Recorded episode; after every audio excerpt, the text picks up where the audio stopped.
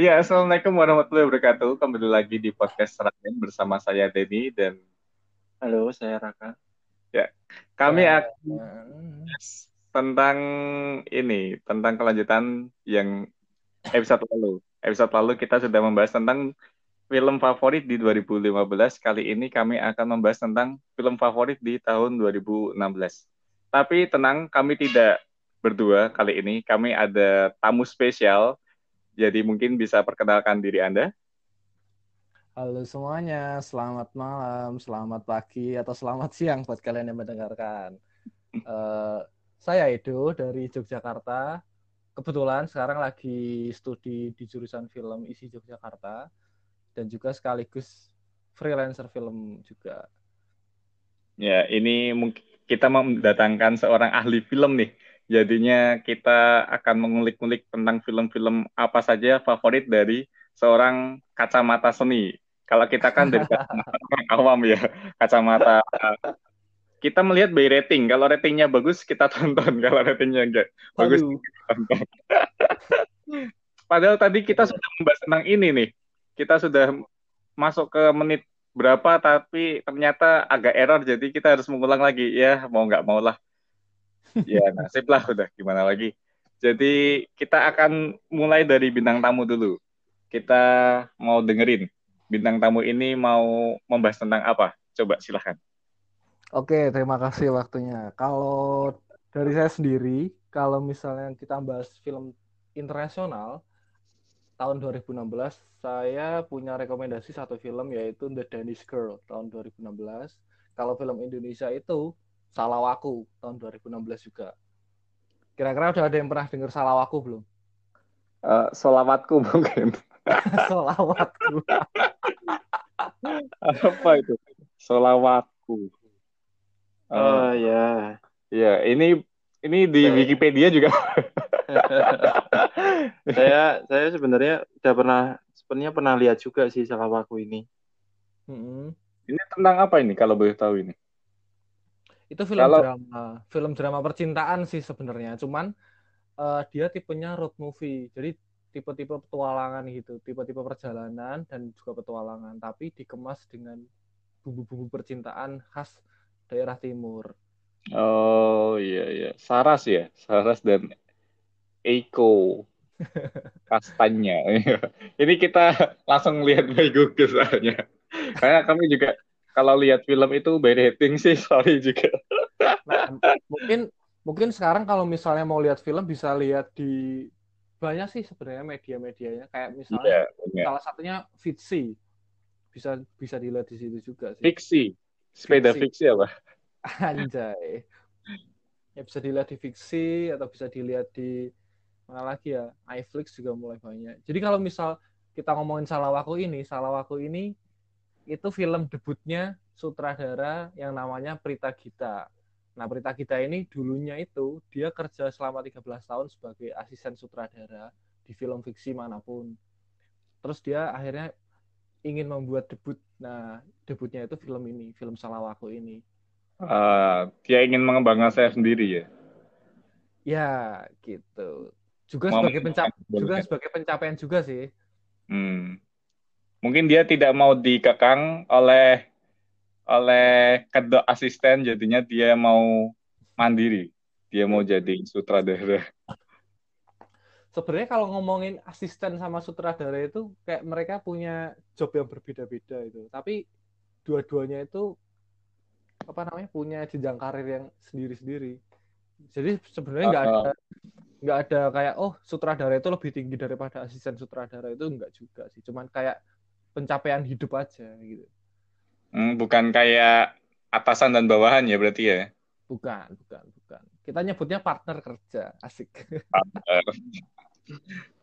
Terus tadi apa yang kalau film Hollywood itu apa tadi? Kalau yang film Hollywood itu The Danish Girl, itu film Oh, tahun The- 2016 yang didirect oleh Tom Hooper sih. Nah, pemainnya ini udah terkenal. Kalau kalian udah pernah nonton Fantastic Beasts, nah itu pemainnya salah satunya itu Eddie Redmayne, Alicia Vikander, di mana Eddie Redmayne ini berperan sangat penting di sini karena dia memperlihatkan sisi kewanitaannya sangat dengan sangat jelas lah pokoknya asik nonton film ini erotis banget Atau mungkin itu sisi dalam dirinya sendiri yang dikuak di dalam film. bisa juga bisa juga soalnya beberapa kritikus luar negeri itu juga mulai menguak itu karena semua aktor itu pasti mempunyai sisi sisi Si lainnya tersembunyi, sendiri. ya. Atau mungkin emang di dalam dirinya itu tersimpan benih-benih perempuan atau benih-benih transgender gitu. bisa Ya, jadi bisa jadi jadi ya menurutku sih dari sudut pandang orang IPA, Iya, wah enak acuh banget ya. kromosom kita itu memang terdiri dari X dan Y. Jadi kita itu perpaduan dari sisi feminim dan juga maskulin. Tinggal mana yang menonjol aja sih. Eh, menonjolku bukan di sisi itu sih kalau kalau kita bahas tentang menonjol. Tapi kita nggak mau membahas tentang menonjol. Kita masih membahas tentang film. Jadi itu tentang apa? Kalau boleh tahu The Danish Girl ini. The Danish Girl ini film yang menceritakan tentang awal mula adanya transgender dan juga memperlihatkan awal mula eh, operasi yang sedemikian rupa mengerikannya di awal-awal transgender itu muncul. Sama Eh, nyambung mungkin- tadi sama nyambung tadi di kacamata orang IPA itu ngomongin X dan Y, di sini memperlihatkan kalau eh, seorang laki-laki pun bisa mempertanyakan apakah di dalam dirinya itu ada sisi perempuan atau tidak. Eh, Iya. mungkin aku nggak berani nonton sih kalau operasi itu ngilu kayaknya ya. Eh, No, Iya. no, no. No. Tapi bukan maksudnya yang ditonjolkan di sini bukan di operasinya. operasinya. Nah, Nanti- nah. Nanti dikira dikira the word of marriage nanti. Nanti seorang Nah, itu bukan, bukan. beda beda. Kalau Beda. kalau setahuku aku sempat nonton juga sih yang film The Danish Girl ini. Dia kalau se sepenangkapanku sih dia lebih fokus ke eh ini ya pertikaian di dalam dirinya bahwa eh, sebenarnya dia itu eh, siapa jadi dirinya dia itu seperti apa. Apakah dia itu eh, harus mengikuti stigma seorang pria itu harus seperti ini seperti ini?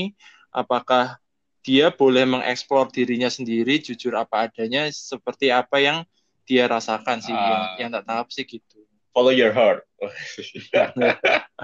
dia lebih ke mencari jati diri kalau nggak salah bener nggak Iya, benar, benar, benar, benar banget. Itu kalau ngomongin ceritanya ya, kalau kenapa aku milih film ini juga salah satunya karena teknisnya juga sih. Karena aku dari film, jadi aku suka banget teknisnya, pengemasannya, segala macamnya itu suka banget sama warnanya juga, tone warnanya. Oh, hmm. Ya ya ya. Ini- ya ya ya berarti Gila. itu emang dari sisi teknis ya Ya. kalau orang Kalau orang perfilman gitu film sih. teknis ya kalau kalau saya sih sebagai penikmat lebih ke pesan Jalan moral cerita juga ya. pesan moral yang disampaikan Mungkin kalau di dalam bioskop orang awam tuh bahas ini ceritanya bakal gini-gini. Tapi kalau orang film ini teknisnya kok gini ya? Wah, ini gila ini. Ini kameramennya gila. Ini A1 gitu. Hmm. Jadi Nah, tapi- beda. Hmm, tapi kalau kalau apa namanya nyambung sama omonganmu tadi ya, itu kayak bisa jadi kebalikannya juga bagi orang film. Ketika kamu nonton nonton di bioskop nih, kalau Hmm. kamu nonton film terus kamu tiba-tiba ngomongin teknisnya, itu berarti filmnya gagal. Ah, dia tidak Kalau- bisa berhasil membawa penontonnya masuk ke dalam cerita Yes, Malah banget. kita ngulik yang lain ya berarti ya. Hmm, bener banget. kan Hmm, iya iya. Makanya ada kalau misalnya di film kan ada yang namanya best cinematography, best directing, sama best picture. Best picture itu ketika semua apa semua aspek dari film itu bisa bersatu terus akhirnya jalan ceritanya bisa lancar. Nah, itu sih. Itu yang paling penting sih. Ya, ini kita mengiyakan aja. saya tidak tahu Kami tidak tahu. Kami hanya mengiyakan aja. ini ilmu baru untuk saya gitu ya Ya, mungkin kita bisa lanjut ke movie selanjutnya. Kalau dari saya, Hmm. film Hollywood itu aku suka ini, La La Land. Entah kenapa, Oh, La La Land. kalau drama musikal itu eh kesentuh banget aku. Kalau entah film-film drama musikal kayak La La Land, kalau kayak La- eh, Bollywood Bollywood juga itu biasanya aku juga tersentuh. Tapi kalau La La Land ini sebuah apa ya dobrakan sih kalau menurutku.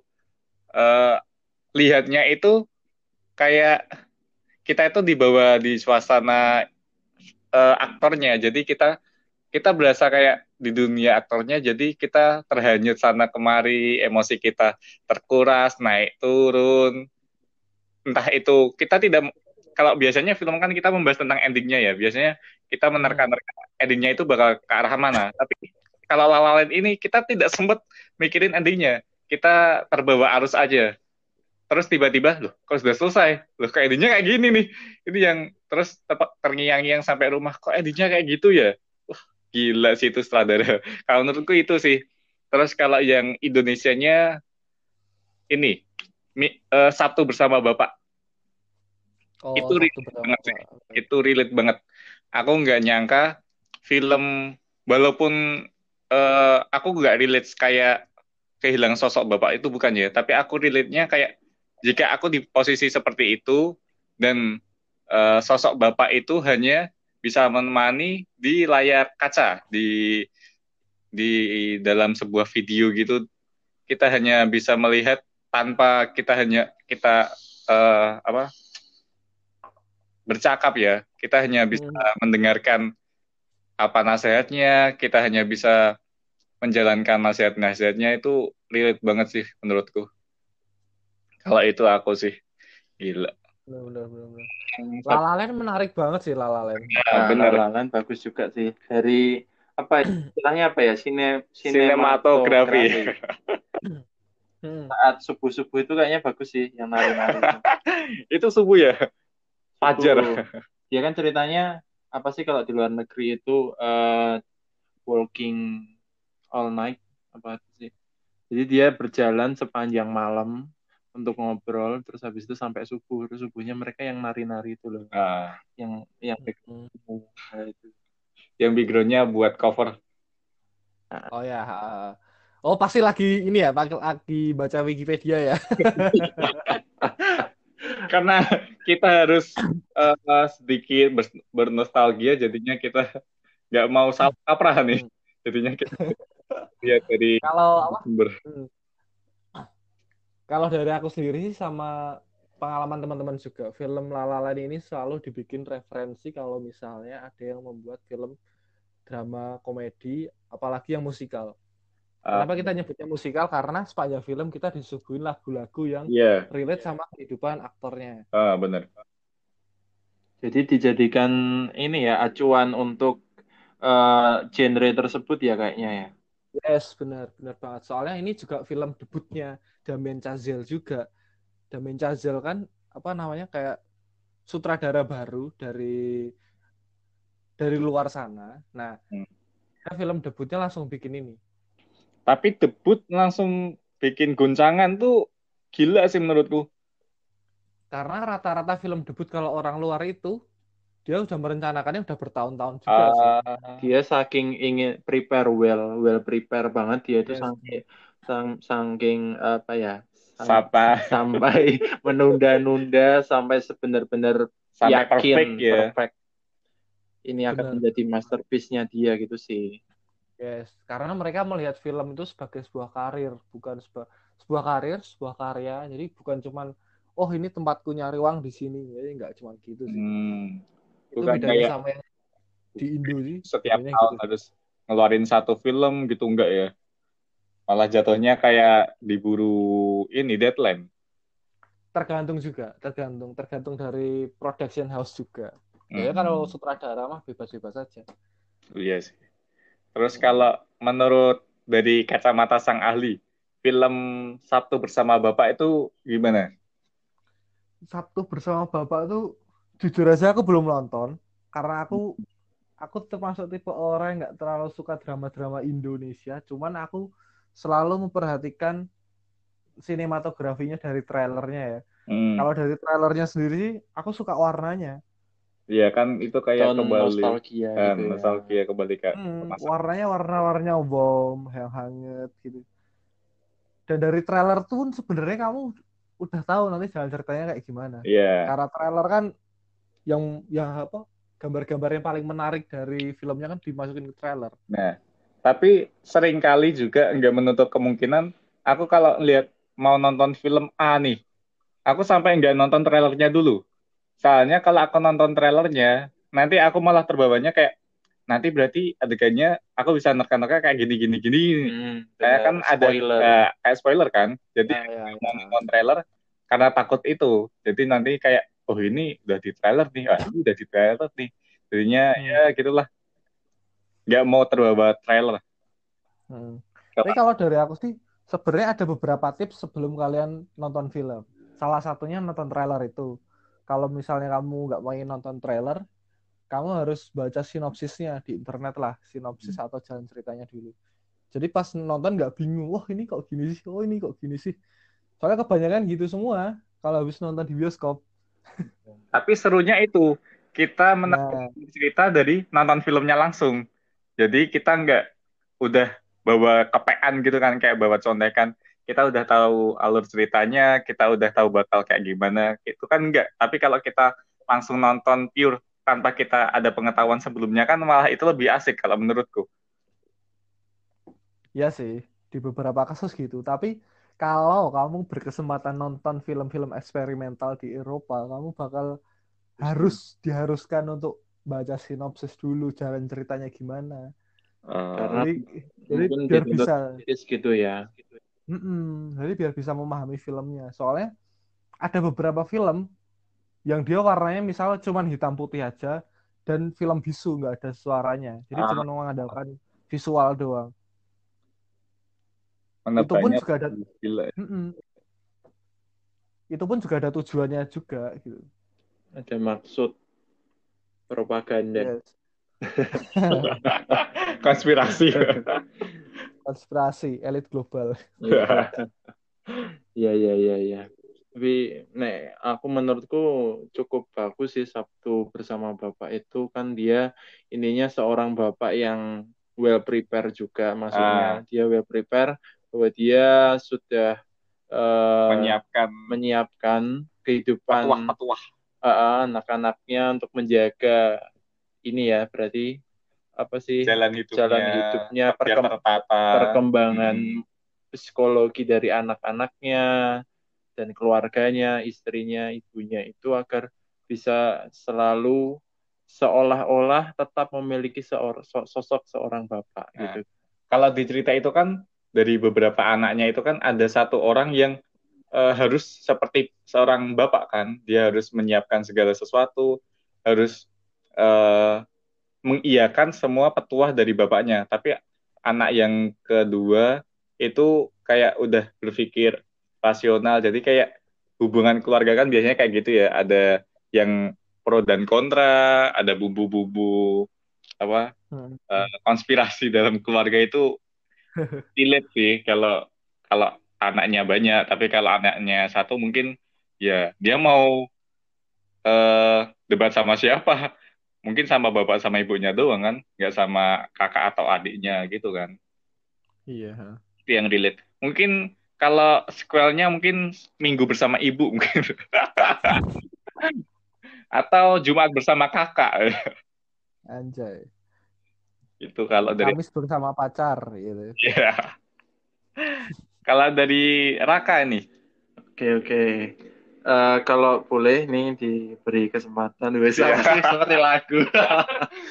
kalau boleh Iya iya Oh, iya. Garing banget anjay. Jadi em, aku mungkin agak beda sih untuk yang 2016 ini ada satu film yang menurutku eh, stand out lain dari yang lain Stand itu out. Inside Out no no oh no bukan ya judulnya itu Inside Out iya kan Inside Out Anda bisa baca pikiran saya sepertinya oke karena dari Stand Out tadi oh iya benar jadi Inside Out ini film animasi jadi eh, bukan live action Disney ya Eh? Hmm, Pixar kalau oh. Pixar Disney Pixar sebenarnya. ya sama aja ya Jadi kayak kayaknya beda ini ya. Room House ya. Atau gimana itu? Lebih tahu mungkin. Pixar sama Disney itu sama atau beda ya Beda kayaknya. apa kayak Disney Marvel beda beda beda beda Dia dua room house yang bekerja sama kayaknya. Eh, kayak Sony Pictures sama Marvel. Iya kan? Hmm, Debutnya bikin Mungkin per- Spider-Man kan Sony Pictures sama Marvel. ya gitu ya? Ceritanya dari siapa, filmnya dari siapa mungkin kayak gitu. Kita iya akan ada ya itu ya, kita iya akan saja. Nggak, soal, soalnya soalnya gini ada beberapa kasus yang misalnya misalnya gini aku punya cerita nih aku punya cerita terus Arga yang punya uang nah Hmm. aku pengen ngejual ceritaku ini ke Arga tapi nanti aku pengen minta kreditku nama apa kredit namaku ini ditaruh di kredit filmnya Ah, ya bener kan? Tuh, Nah. yang punya cerita siapa, tapi yang bikin film siapa. Hmm. Jadi kayak seolah-olah kayak kolaborasi gitu. Heeh. Nanti ada pro dan kontra pasti di belakangnya. Rata-rata begitu Nanti diaku akuisisi kan, biasanya kayak film Iya. gitu. Jadi kenapa kok aku suka banget sama film ini? Mungkin sedikit cerita aja. Iya. eh film ini tuh menceritakan seorang anak yang usianya tuh kurang lebih 11 tahun, namanya Relay. Ya, singkat cerita dia itu eh, menjalani kehidupan Normal. masa enggak, enggak normal, enggak normal. Oh. Jadi ya kan saya seolah-olah tidak tahu, tapi padahal iya iya Oh ya, Benar. drama-drama Iya, ya. biasa. Oke, oke. Jadi dia menghadapi kehidupan yang sulit di masa remajanya, yaitu eh, bullying. di saat no.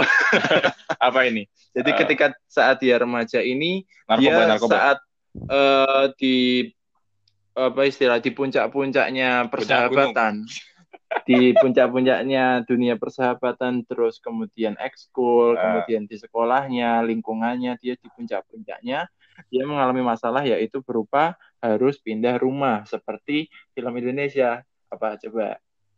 Sharina seperti Sharina ya, ya kurang lebih seperti itu. Jadi dia mengalami pikir. Yang takut. ya, Dia ayam jago ya. Eh, eh, jadi dia mengalami eh, ini lebih ke menurutku sih lebih ke Mental.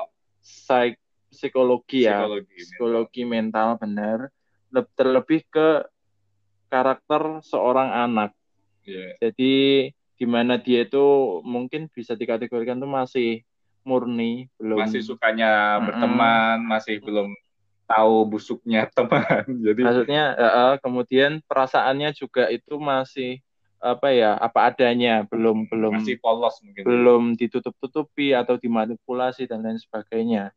Ini yang menurutku menarik sih di sini karena di sini tuh salah satu awal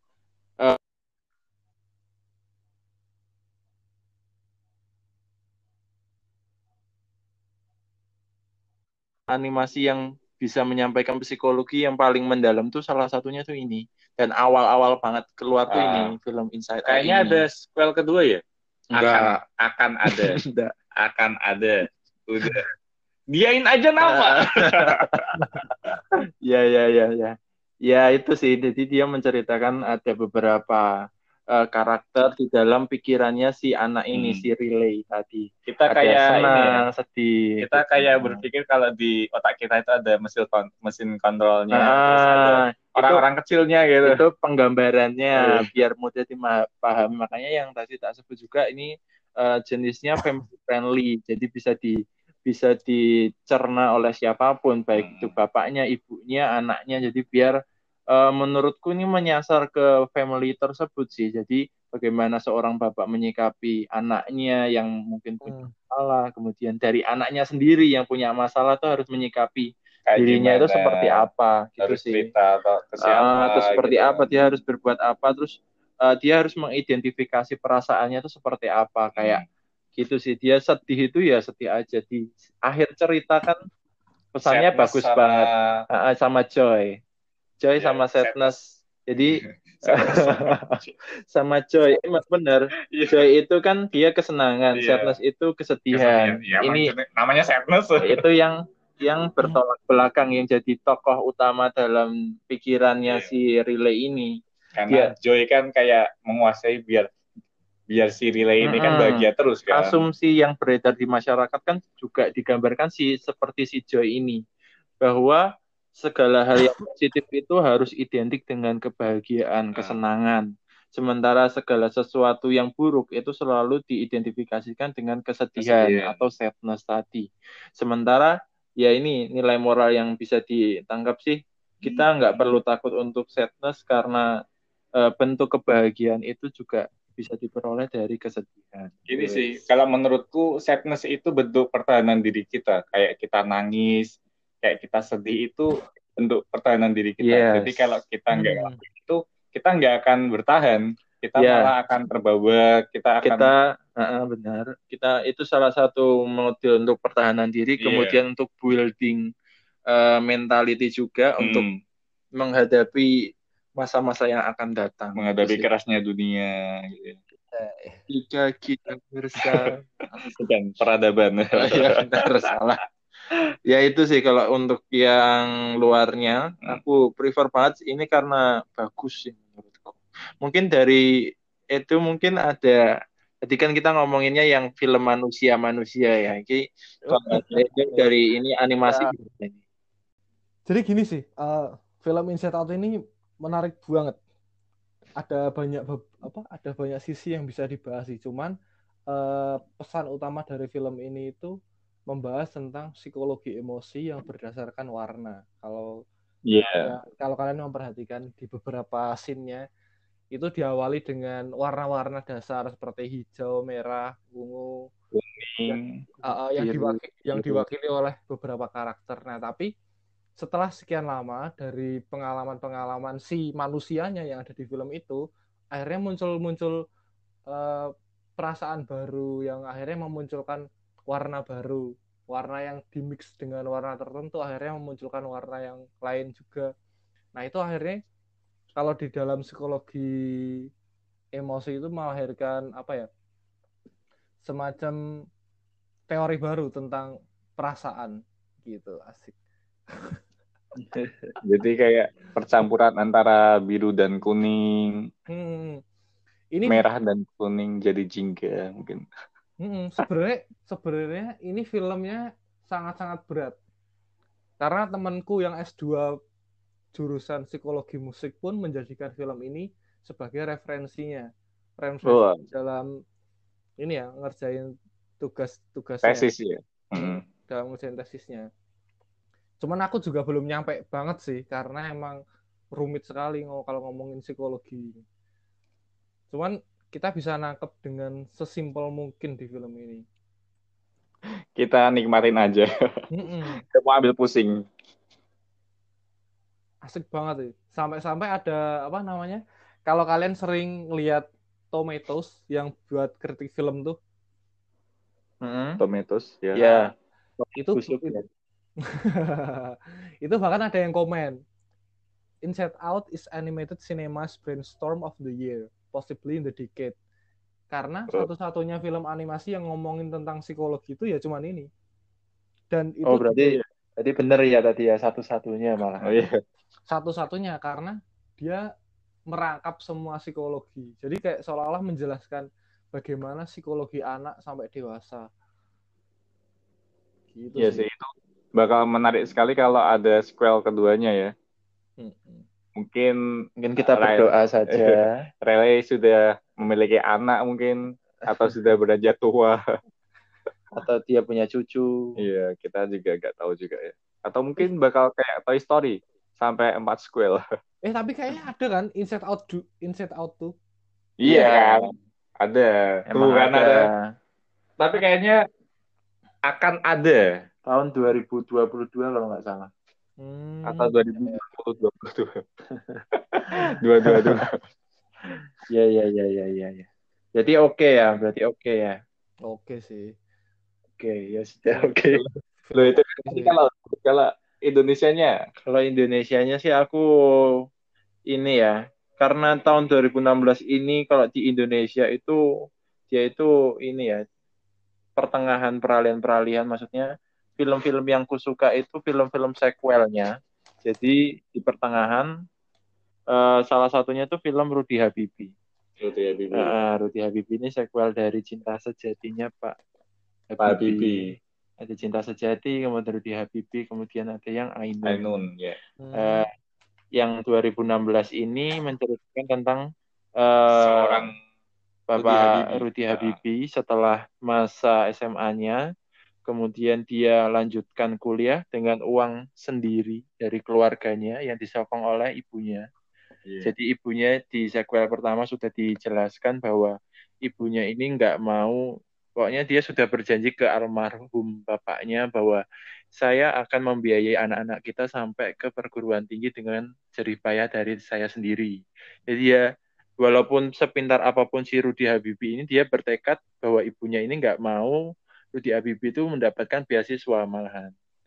Jadi Rudy Habibie kan ini jenius ceritanya Ya, ya. tapi si ibunya ini bersikukuh nggak mau pokoknya saya sudah berjanji dengan almarhum bapak saya eh bapak suami, Suami. saya bapaknya suami Rudy saya. bapak dari Rudy Habibie atau suami saya sendiri bahwa saya akan membiayai anak-anak saya hingga ke sekolah tertinggi jenjang tinggi Nah, apa itu beasiswa? Gak perlu. Heeh. Kita bukan Nanti kayak kata- jelata. nanti gatal-gatal ya, anak saya gitu. Kasian loh.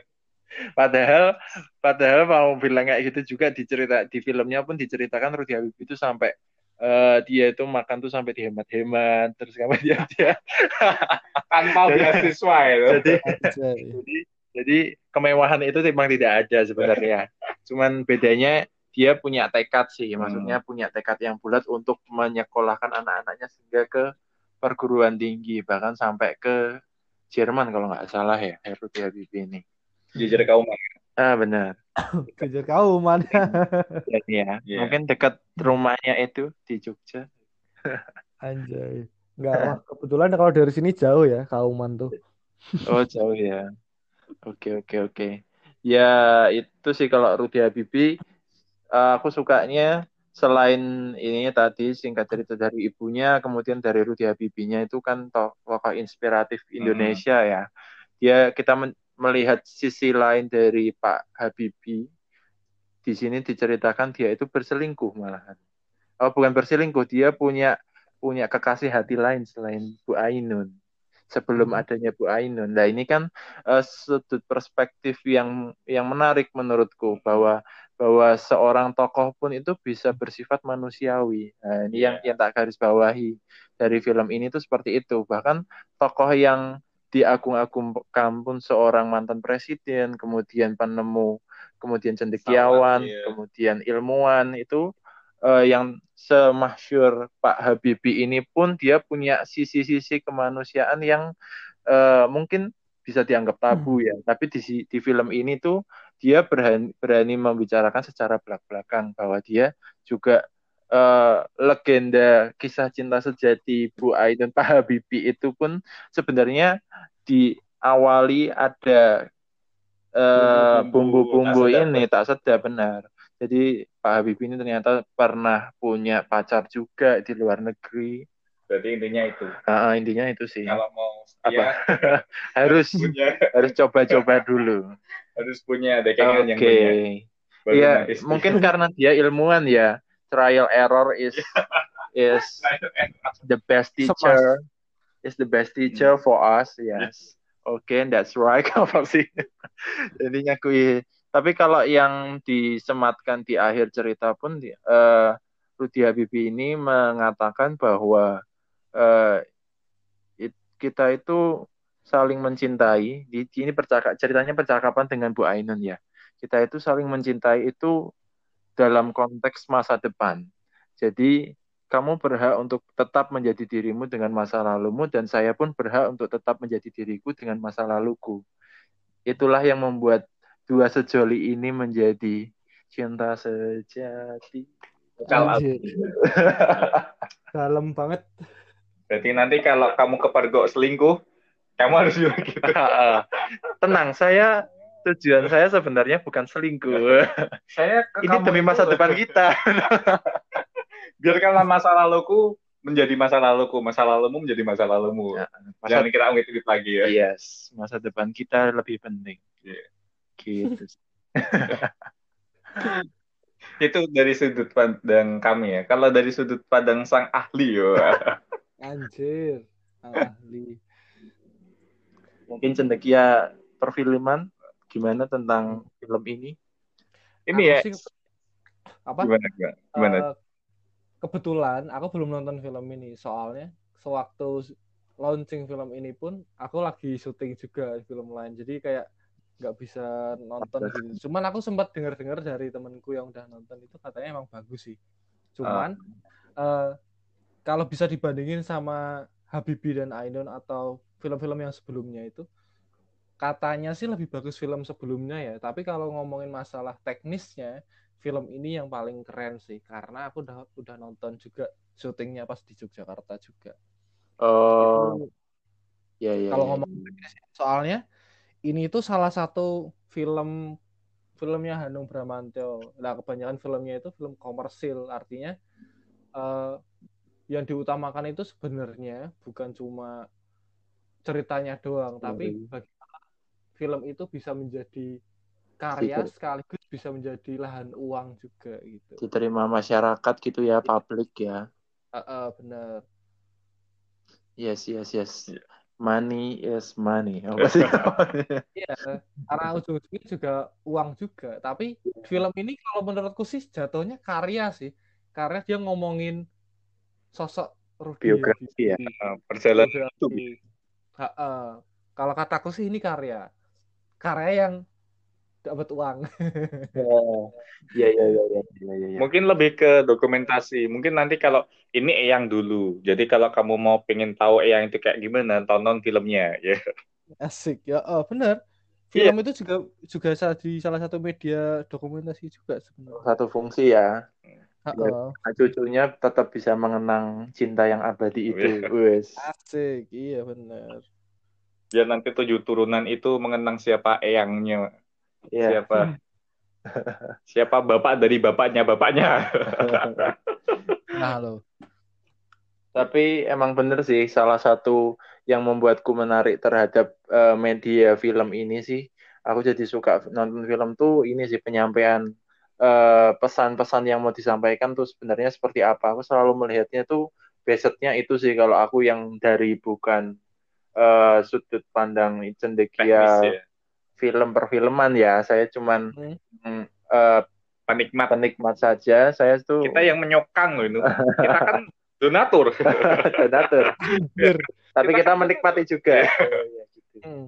Ya, kalau dari sudut pandang saya pribadi sih selalu seperti itu, melihat itu dari apa sih yang mau disampaikan? Karena kadang tuh dalam kehidupan sehari-hari entah karena kita sibuk atau karena kita memang punya kelemahan dalam bersikap dalam bersosialisasi ada satu dua hal tuh yang emang nggak bisa disampaikan secara utuh sehingga butuh suatu media untuk menyampaikannya. Dan salah satu media yang asik dan menarik itu saat ini ya perfilman ini. Makanya kalau ada sampai ada film-film terutama Indonesia kayak filmnya Pak Hanung ini salah satunya Rudy Habibie ini bisa menyampaikan pesan yang begitu dalam nih makanya aku langsung Langsung langsung bacakan. Langsung cari bacakan. Oh. Suka nih aku. Aku suka nih sama statementnya Raka nih. Wih, asik. Karena pada dasarnya orang perfilman pun juga sebelumnya tuh penikmat juga. Penikmat yang kemudian mendalami apa yang dinikmatinya. Asik. Ah, Gitu sih. kalau kamu suka nonton film, kenapa nggak jadi sutradara? Kalau kamu suka baca buku, kenapa nggak jadi penulis? Ya, Nah, gitu kan. kira-kira kayak gitu sih. Tapi kalau aku suka baca, suka nulis, suka suka nonton, suka ngegame, mendingan aku nikmatin aja. Nggak mau pusing. Itu mungkin pembahasan kita kali ini. Atau mau ditambahin lagi ya? Kalau aku sih terserah sih. Ya. ini mungkin ini ya si itu lagi ini ya apa namanya eh study from home Study from home. Atau mungkin iya nih. skripsi ini. Kebetulan lagi ngerjain proposal buat next film. Oh, siap. Doain, doain biar lancar ya teman-teman. Amin, amin, amin. Oh, filmnya ini komersil nggak? Maksudnya bisa ditonton orang lain atau khusus cendekiawa aja? Atau Nah, nanti ini kan bakal di XX buat nanti. asik, amin. Enggak, ini tuh film buat TA. Oh, Jadi kalau kalian nanti mau nonton ya tinggal DM aja lah, Japri aja Japri. Oh gitu. Soalnya kan Bisa- kalau bisa ditonton. Hmm. ini film-film utuh atau film pendek maksudnya? Yes. Oh, kalau buat mahasiswa-mahasiswa tuh biasanya kita bikinnya film pendek. Kalau misalnya udah film panjang tuh rata-rata udah didanain sama beberapa perusahaan production house gitu. Ah, seberapa Kalau pendek kalau misalnya- gitu? Rata-rata pendeknya itu seberapa ya? Berapa senti? 5 sam- 20. 5 sampai 30 menitan lah. Oh, Oh iya iya iya iya. Enak saya dinikmati. kira detik itu. kalau detik Sorry dong. ke Sorry dong. ya, bumerang ya. Bumerang dong. Eh. Ya mungkin itu saja kita Ah. doakan semoga filmnya lancar. Sukses, Sukses. TA-nya dapat S. mungkin dapat apa Anjay. Amin. Terus oh mungkin biasanya kan kayaknya trennya itu kalau eh, film-film TA ini bisa dilanjutkan ke festival-festival juga ya kayaknya ya. Yes, bener. Ini makanya ngerjain proposal buat funding dulu. Oh. Iya iya iya iya iya. ya. Oke oke sukses. mungkin- Nanti mungkin kalau kita diperbolehkan juga bisa nonton filmnya. Karya Maestro. Mungkin linknya bakal di bawah ini. Nanti bisa di search ada di bawah ini. Nanti ada linknya. Di bawah mana kak? Ya pokoknya di bawah cari aja. Pokoknya nanti ketemu. Oke. Anjir, anjir, Ya, anjir. mungkin mungkin episode kali ini cukup dari kami. Ada mungkin penutup Hmm. yang bisa disampaikan mungkin dari itu atau gimana? Biasanya Kalau Apa? kalau dari aku sendiri sih ini sih. eh, mungkin sebelum kalian menilai sebuah film, kalian harus melihat juga behind the scene film itu dibuat. Jadi kalian nggak cuman menghargai produknya, tapi juga menghargai para pembuatnya juga. sih. by proses ya. Proses. Ya, itulah dari sang ahli. Jadi kita nurut aja sama sang ahlinya. Tapi kalau mau lihat prosesnya itu gimana ya? Ini sorry tak bahas lagi. Padahal mau penutup ya.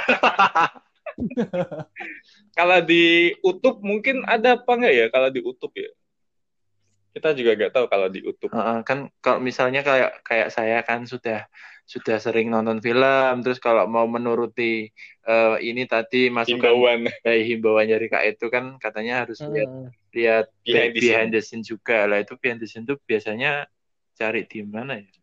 atau behindthescene.com mungkin lah. Biasanya kalau misal film-film luar negeri sih ada di YouTube ya. Ketik aja behind the scene film apa gitu. Tapi kalau di Indonesia rata-rata ada di Instagram story para filmmakernya sendiri sih. Oh, Eh, jadi kita harus stay 24 jam ya. Nah, itu. Hmm. PR. Juga. ya kan? Ya kan kalau story kan 24 jam hangus. Tapi sekarang kan bisa di save ya di Ya kalau dia nge-save, kalau nggak nge-save, Kalau kalau sih nggak usah nonton. berarti emang berarti emang dia merasa itu tidak layak ditonton. mungkin dia pikir ini film tersampahku. Anjir, anjir. Nah, itu itu juga tuh. Itu juga tuh. Apa namanya? Rata-rata ada yang sering ngomong, wah, film ini film apa sih sampah banget, aku nggak ngerti sama sekali. ya mungkin Karena- itu emang the trash of the trash ya. Bahas tentang sampah gitu. Anjir.